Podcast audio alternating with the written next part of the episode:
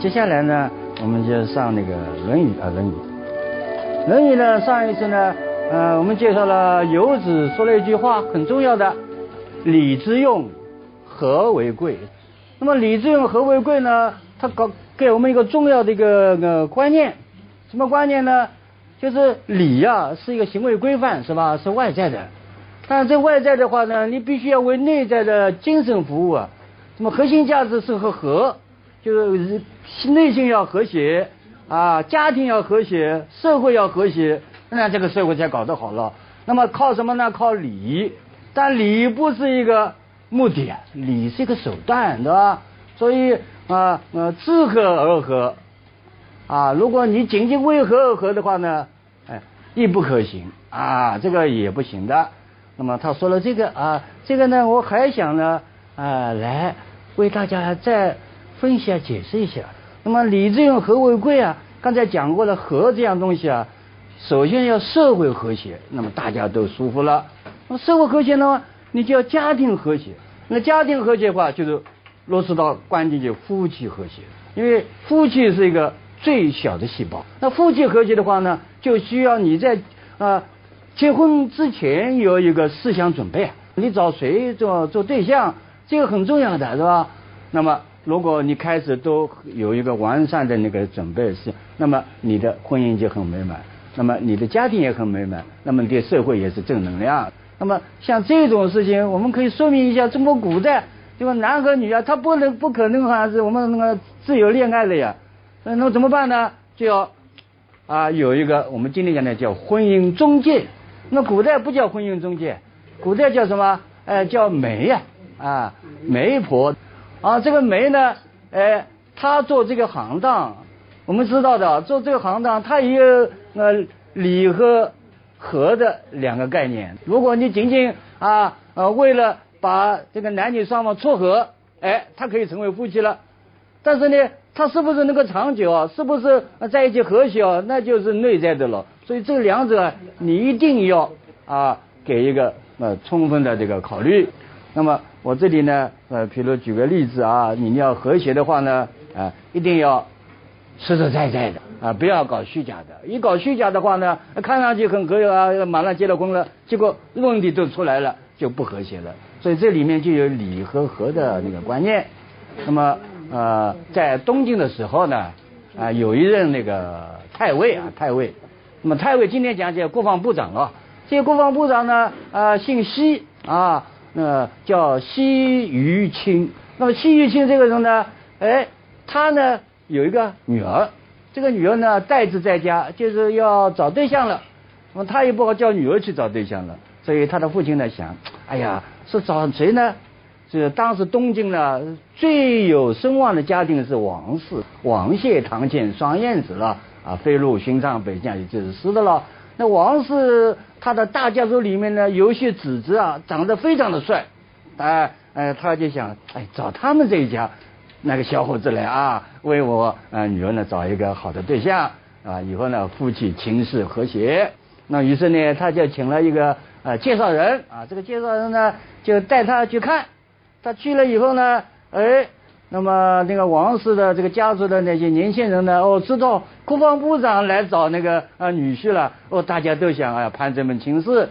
于是乎呢，啊打扮的漂漂亮亮的啊，衣冠啊楚楚的啊，嗯脸也啊呃非常的干净啊。哦，一本正经的呢啊，陈一和让那个啊来的人来选。结果这个来人呢，呃那这位看了一下，嗯，都蛮好，都蛮好。于是乎他就回去。向那个西太尉汇报了，是吧？他怎么说呢？他说这都很好啊，我也说不出哪个更好。他说，但是有一个很奇怪啊，我看到在东面那个一个湖床上，因为那个时候呢，那个实际上床不是我们睡觉的床，是用来坐的。那么有一个小青年呢，袒着个胸啊，靠在床上，手里拿着一个胡饼，就是现在我们叫囊啊。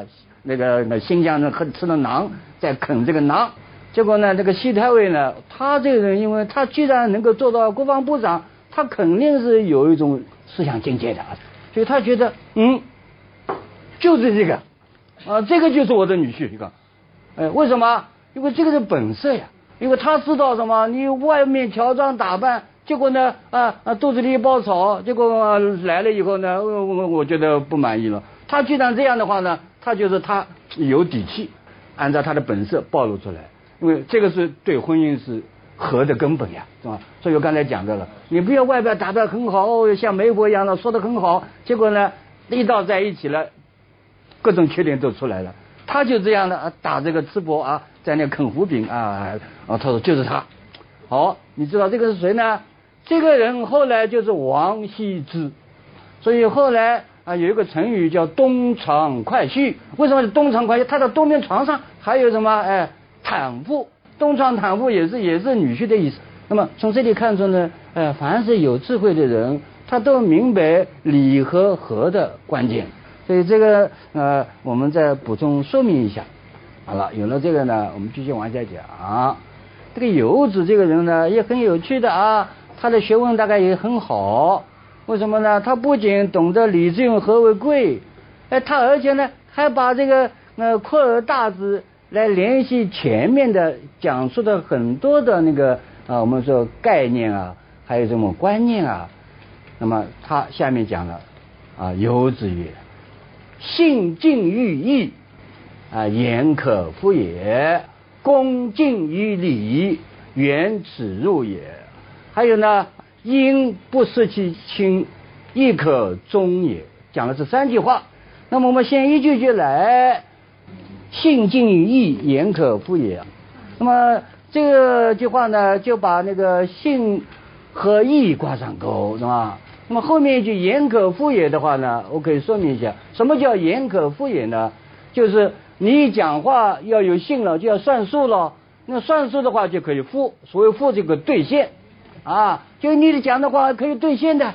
那么这是一个作为一个讲话的行为规范，你讲话你就要算数。那当然这是个礼的行为规范了。但是呢，哎，这里有一个义的问题，所以义就相当于和。哎，你讲的行为规范就必须要符合义了。义呢，在中国古代呢，也是一个很重要的概念。它的义的内容非常的丰富。那么我们总总结起来呢，大概就是两个，一个呢是道义，还有一个呢是侠义。所谓道义的话呢，哎，就是你所讲的义要符合道啊，符合天道，符合人道。那么这个呢，啊，它才是有益的。那么有了这个义以后呢，你还必须什么？哎，为他能够是铺上刀火，两肋插刀，那个时候就有侠义了。但侠义呢，是为那个道义服务的。但整个义加起来的话呢，哎，它是一个中心，它是一个中心。所以你的言语要能够兑现，它必须有个先决条件，就是符合义，符合义。所以这个义呢，我也来这里说一下这个字，这个字呢很有讲究。今天这个义呢是三笔的。这个义呢，已经是没法理解的。那么，呃，还有一个义是比较烦的，这个义就是上面一个阳，下面一个我。啊，那么我们不读文字学、不看甲骨文的人呢，这个阳和我加在一起，怎么变成义了呢？哦，在古代这个阳呢，它还有一个意思叫吉祥。所以以前的吉祥字呢，它不用那个四字旁的，就这个阳。阳就是吉祥，就是非常好的意思，而且这个不仅是好，下面还有个我，我呢，它一个抽象的概念，就大的意思。所以如果有那个鸡啊、鸭、鹅是比较大的，还有山呢，巍峨，呃，也是比较大的。所以凡是比较大的呢，它用那个我来注音表示的。那么现在羊呢是个吉祥了，再用我来呃呃加以一个组合的时候呢。它就是大吉祥的意思。那么大吉祥嘛，那肯定是符合义的了。所以他说，呃，信近于义，言可复也。呃，你讲信誉对的啊，说话要算数对的。但是呢，你必须有个前提，那就符合什么符合义，也就是我们说符合这个啊，我们说内容的需要。如果不符合的话呢，就是你讲过了，你可以不兑现的。譬如说一个朋友啊，告诉，哎，我们到哪里去发财去啊？那么我们小青年就好好，你去发财。结果你到那里去一批打听，是我们呃去抢劫人家的什么呃出租车啊呃这一起去，结果呢，那个朋友想，我已经答应过了，我也不能违反了，心尽义了啊，那严格服役，他把义忘掉了啊，严格服役啊，我就哎呀兑现了啊，结果犯法抓进去了。所以这个事情呢，就一定要有义为前提。如果义为前提的话呢，你讲话就应该算数。所以这是一个很重要的那个规则。那么我们在这里呢，说明一下如何敬于义呢？三国时代以前介绍过的，有一个叫华歆的。三国时代我们知道的，那个时候啊很动乱。那么他和一个叫王朗的人呢。一起乘船逃难，在逃难的过程当中呢，哎，那，路途呢碰到一个呢，也是一个呢逃难的朋友啊，当然不认识的了。他说：“哎呀，是不是我可以搭你的船一起逃啊？”那么这个王朗和那个华歆呢，啊，说好啊，你上来吧。结果一起上来呢，呃，一起船走啊走。那么因为这样一个动作，然后呢人一多，这个船就慢了了，所以后面的那些土匪啊，或者是散兵游勇啊，追上来了。这个时候呢，这个王朗就说了：“哎呀，说的蛮好，不要把这个人带上来的啊，像半路请他下去吧，这样我们船轻了可以划得更快一点，是吧？”那么这个时候呢，呃呃，那个华歆就说了：“他说这种事情啊，你要么不要答应，一答应了以后你是救人为难的，你应该两肋插刀啊。既然答应了，你怎么还半途把人家丢掉呢？为了自己把人家丢掉呢？这个不义啊，所以这个事情不好干的。”所以他继续呢，带着呃路上搭船的人一起就逃难了。那么这一段故事呢，呃，在《世说新语》里面大概有的，也说明什么呢？呃，说明这个问题说信近于义，言可复也。那么这个呢，游子呢说的这个，就把那个呃呃和与礼呢，它的关系呢，做了一个我们说扩散式的说明。那么，既然这个礼要必须为这个和服务，是吧？那么倒过来呢？哎，你你如果你是内心的内在的东西，你也要有一种外在的东西呢，给他以什么？哎，给他以范围，这也是很重要的。所谓礼呢，实际上就是给你内心的或者内在的一种好的品质、好的内容呢，做一个。有范围的，使它达到最佳状态，这样的话呢，你可能呢更好一些。如果没有这个理来规范的话呢，有时候呢，不是超过了就是不够，是吧？礼可以给它规范了，因为它有一个范围的了。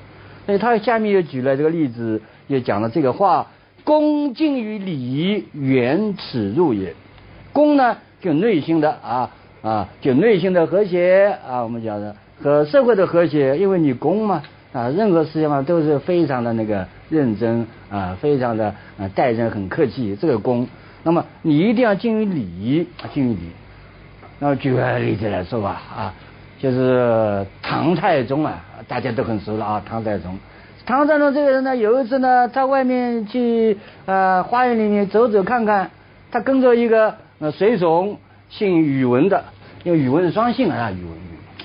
我们一起走啊走啊走啊，哎，这个唐太宗呢，在路上看到一棵树了，哎呦，他说这个树太漂亮了，好啊，说是佳树，好，那么你跟随的人嘛，大家在一起聊嘛，那个皇帝说这个树太漂亮了，很好，那么这个语文呢也要复合复合，哎，这个书很好，但我想呢，这个就是公的意思了，对吧？就是互相沟通了，对吧？公的，你讲好，哎，这好，对吧？嗯，但是呢，这个人呢。大概是反复的讲，哎呀，这个书很好啊，这个书怎么样，这个书怎么样，讲了一大堆的话，是吧？啊，讲的这个什么，哎，唐太宗嫌烦了。他说：“我已经听说，听谁说啊？听那个魏征说过的，你做皇帝啊，要远离小人。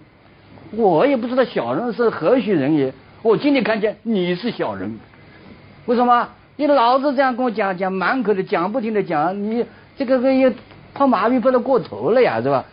这是恰恰就是啊，游子的话应验的。就恭呢，人是要恭的，对吧？对人家客气啊，这是一种内在修养。但是你要敬于礼仪，如果你既不够，或者是超过了，那就会带来耻辱啊，远耻辱也。所以这个大家都应该呃有一个呃理解啊，理解。所以讲解俗啊，普通的我们经常在一起。现代人他也讲理的呀，在一起的时候，大家会啊互相打招呼。打招呼的时候，比如我有一个亲戚的，他就讲了一个很怪的理论啊。他说我们今天打招呼一碰，哎呀，你饭吃过吧？啊，那么肯定讲，哎呀，我吃过，我没有吃过。说这些话简直是虚伪的很嘛。他饭没吃过，你请他吃饭吗？你也没准备好，你请他吃饭吗？当然你干嘛问这个东西呢？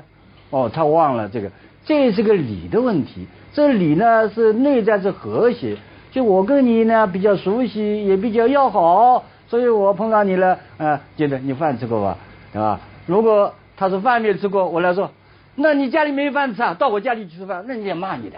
他的意思就是，哎，说说我跟你熟悉的，对吧？大家很客气啊，我们没吃过，你吃过吧？吃过了，好了，就说了，这就是什么？互相的用礼貌的用语。大部分这种饭吃过没有？就是一个符号，这个符号呢是和礼有关的，它的内在核心呢就是让你和对方呢有一种亲近感那，这就是礼之用，和为贵的一个具体的，就恭敬于礼，就原此如也，你不要过头。啊，过头，你也不要说是呃看到了，这当没看见，这饭吃过吧不好说，对吧？或者说今天天气这样很很凉了啊，呃，你你说什么？哎，是的，是的，你衣服有吧？呃，没有，到我家里去啊，我拿一件衣服给你，那人家要骂你了，是吧？所以这个里面也有一种是吧？过头与不及，那么功呢就在这里呢。如果你能够和理相靠近的话呢，就不会呢有一些啊找找一些不开心的那种事情来。好。我们再往下看，哎，这个礼与和呢，这两者啊，看上去是两个分开的东西。但中国呢，啊，我们中国八卦大家知道了是吧？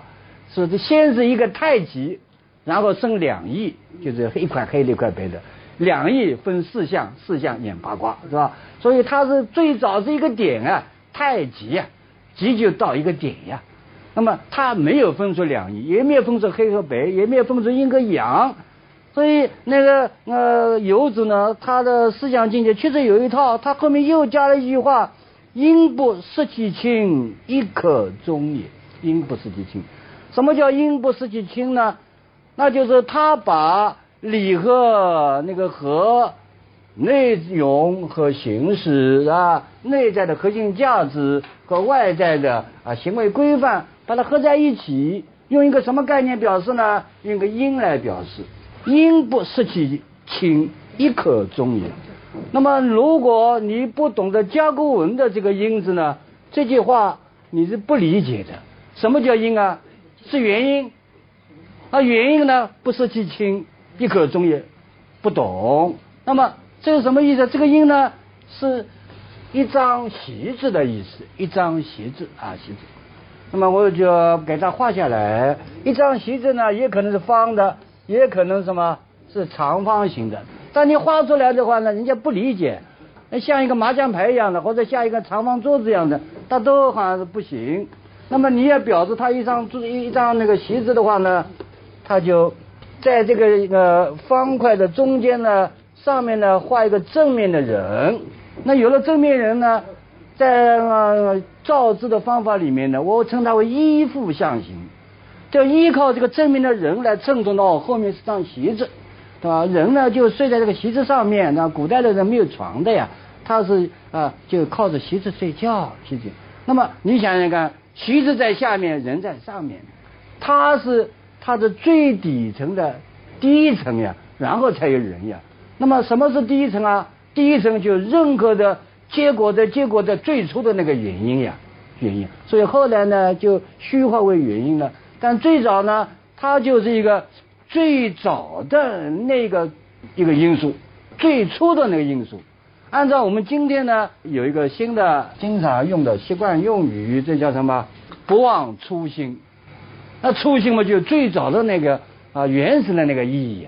说你要做官，你的初心干什么？就为人民服务啊。如果你初心是为了赚钱，那你就不要来，不忘初心啊。那么好，那个因呢，就好像是你一切行为、一切合的意义的最初的那一点，这就是你的最初的那颗心啊啊，也就是呢啊呃，没有任何的区分的那个原始的那个东西，那个东西。那么，如果这个因，就是你任何的行为，它从哪里出发的呢？要不失其亲，没有啊，那个丢失你的那个亲。那么这个亲呢，它有两个概念，狭义的概念是双亲，就天地君亲师的那个亲。所以这个是呢，对吧？比较狭隘的那个例子。然后扩大至自己的亲属，所以这是呃两个概念。但是我们从这个两个概念出发呢，就是你所有的行为、所有的想法，最初的就好像你垫在身后的那张席子是最初的那样东西，那什么没有啊忘记你的亲，这样呢就对了。因为一个人的善良，一些人为社会服务。你从哪里开始的呢？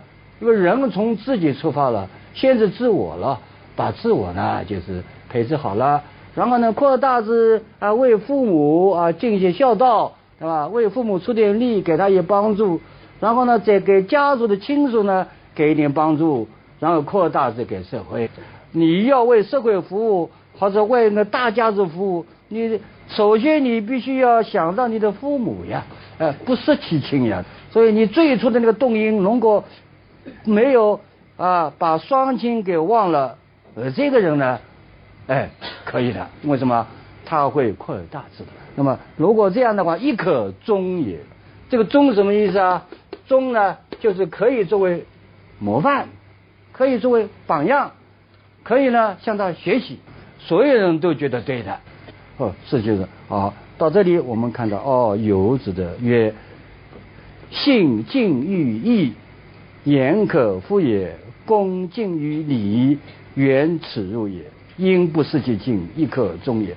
把我们的行为和内在的要求都说了一通，把那个礼和和呢啊落实到具体的，比如说你要讲信誉啊，呃你要讲恭敬之心啊啊以及你的动因啊等等，全部给他说了一遍。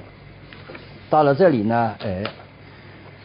前面的关于学的问题呢，好像基本上呃大致上都有了一个说明。编书的人很有趣的，我仔细的体会了啊，体会了。到这里呢，哎，编书人特别的把孔子的一句很重要的话拿在这里来说了。孔子怎么说呢？就子曰：“君子食无求饱，居无求安，敏于事而慎于言。”就有道而正焉，可谓好学也已。他虽然他也是还讲那个学的问题，但他这里呢就把学的问题呢一分为二了。他也就是说呢，如果你是个君子啊，不是一般的人啊，你想做君子啊，那你就有两个选择：你选择精神为主呢，啊，还是选择物质为主呢？那么孔子的说法呢，你是君子的话呢，你一定精神为主。物质为次，我这里先啊按下不表。我觉得人的差别啊就在于这个上面。虽然像世下人啊千千万万各种各样，他就在呃物质与精神方面在那个倒腾。有的人百分之一百讲精神的，有的人百分之一百讲物质的，有的呢对开，我百分之五十讲精神，百分之五十讲那个物质，还有呢三级开。我三分讲物质，七分讲精神，要倒过来，三分讲精神，七分讲物质。因为你的想法不同，所以人也不一样。所以人的不一样，归根到底就是这个问题。千差万别的人，实际上就是在这个地方你划分。那么他说君子，那么就叫嘛，食无求饱，居无求安。食人要吃饭，人不吃饭人要死啊，啊，但你还要住下来呀，不然你不安定也不行啊。所以食和居呢是人的生存的两个主要的要素。但是呢，他说了一句话：不要求饱，不要求安，是什么意思呢？我吃饭吃的半饱啊啊啊！我住这房间，窗户没有，门没有啊，是吧这个也不对，对吧？孔子不是这个意思，他这个求呢，他是一个过分的追求，过分的看重啊。那么，如果你君子的话呢，虽然也要吃也要住咯，那这个吃和住呢，不过是维持你的生存不是一种追求。所以所谓追求的话呢，那就是对孔子来说呢，有点过分了，过分了。所以你不要求饱的话，求呢，它是有特殊的含义，就是不要呢特别的看重它。所以这个球这样写，那么它是一个一张兽皮，整张的啊，整张的。所以下面呢有四个角，一个尾巴，上面一个头部，还有耳朵，耳朵。所以这是个球字。所以今天写起来的话呢是这样。所以这个两面两点的样子，就是呃四只脚。然后呢，一个尾巴上面呢一点呢，实际上是耳朵拉下来的啊就。所以这个球，装除了这个球的写法以后呢，它还有另外一个写法，这也是球，那就是把整张的球皮拿来做了一件衣服。这个衣服呢，外面是毛，里面是里子啊，这也是球。所以球有两种写法，不管怎么写法呢，我知道球这样东西很宝贵的，因为它整张兽皮嘛，兽皮拿来做衣服嘛。一般人他没有这个条件的，所以这个球本来就是有一种啊那高大上的这种感觉。那么孔子讲的“食无求饱，居无求安”，那就是哎，你食要食啊，居也要居，但是不要过分的追求，过分追求，因为一旦过分追求的话，你肯定把精神给忘了呀。这话是有理的。比如说中国古代尧的时候。尧的时候呢，据说有一个人啊，很有趣的，叫许由。这个许由呢，据说啊，书上介绍他是一个什么样的人啊？贞固之士。所谓贞，是非常有高尚情操的意思。所谓固，非常的坚持原则。凡是有碍于他高尚情操的，他不会去做的。这样一个人，所以尧呢也很敬重他。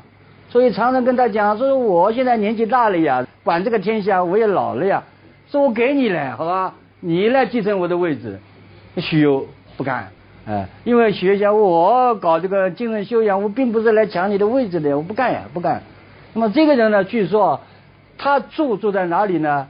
夏天的时候，他住在那个草里面，所以就在树上用那个绳子啊。啊，拉拉一啊，就是，然后呢，睡在上面，冬着啊，助学啊，那个我们黄土高原的这种啊窑洞啊，就住在里面。饥则任山，到了呃肚子饿的时候呢，他到山里面采些野果吃吃啊。渴就是嘴巴干了，他怎么样？饮于河，叫河里面喝点水，喝点水，这样一个人。那么他。身无长物，什么都没有啊！有的人看到哟，这个人到这么高尚，哎，什么条件这么差？我想办法，那么饭呢你自己吃了，呃，我给你葫芦瓢，好吧？你给不要那个那就着河喝水呀，你瓢舀一点来喝喝，不是蛮好吗？啊，人家送了一个瓢给他，那么他觉得这个很方便，是吧？所以拿起来呢，嗯，喝喝这个水，喝喝喝喝以后呢。喝好了以后呢，他不要挂在树上了。这个挂在树上那个瓢呢，被风吹得咣当咣当，这他觉得很烦心，是说这个太烦心了，是所以把它拿下来，把它裁别了，毁弃了，不要了。那么我后来想想，人家为什么记住这个事情，要把它裁别了，不要了，是什么意思哦？哦，我明白了，他是真固之士。就像真固之士，他看到这个瓢，这个瓢就是物质的东西。有的这个瓢在眼前晃啊晃啊，对吧？声音听到这个声音，哎呦，有瓢，那么吃饭应该用碗了。啊，有瓢有碗的话，那就要台子了。啊，台子就要凳子了。啊，凳子就要沙发了，老是吧？或者这样的话，一配配起来，哦，那个那个那洞穴也不能住了，那个么巢也不能住了。呃，所以他就越来越，所以他说这个瓢呢，它会影响到我，让我呢转移方向啊，哎，诱惑我，所以这个。不好是吧？不好是吧？所以把它丢掉了啊！不仅是中国古代，其实外国也一样啊。外国，比如我们讲外国的近代的一个人物维特根斯坦，这个人呢是一个德国的思想家啊，现代的近现代的。那么他是一个犹太裔的思想家啊。那么犹太我们知道犹太人很富有的，因为他们很聪明啊，也会做生意了，所以。他父母死了以后，他接接了一大笔遗产，啊，巨大的遗产。那么这个人因为按照孔子来讲的话，如果是君子的话，就重思想的话，他就觉得物质对他来说是一个累赘，他觉得那个每天一大堆东西怎么办呢？所以他一继承以后，他把所有的财物全部分散给周围的人啊，亲戚朋友啊，或者穷人，全部给了，剩下什么呢？一张帆布床，你觉得？还有一个躺椅，其他什么都不要了。那么这个人呢，啊，是我们近代现代的那个西方很有名的一个学派，叫存在主义。存在主义思想家啊，他们他研究什么呢？研究人生存的状态，以及人为什么要活在这个世上，所以这些都是根本的问题。所以今天如果讲到存在主义，绕不开这个维特根斯坦，因为他是一个最初的那个思想家。那么从中外到古今，你连起来一看，哦，我们知道孔子讲的的确对的。如果你是个君子，如果你想为社会、为历史做出一番贡献啊，特别是给啊这个社会留下一个宝贵的精神遗产的话呢，啊，你还想啊要吃得好，要住得好。那是完全矛盾的啊！有这个想法的人，如果你是君子的话，你一定是按照孔子所说的“食物求饱，居无求安”的。我们稍微休息一下，好吧？